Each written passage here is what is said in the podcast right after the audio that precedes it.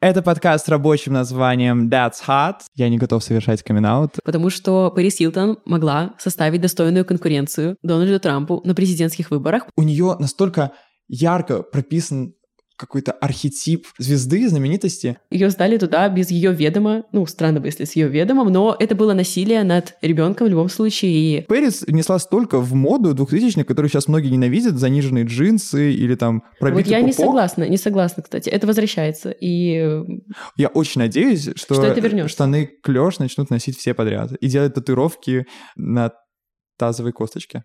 это внизу спины называется.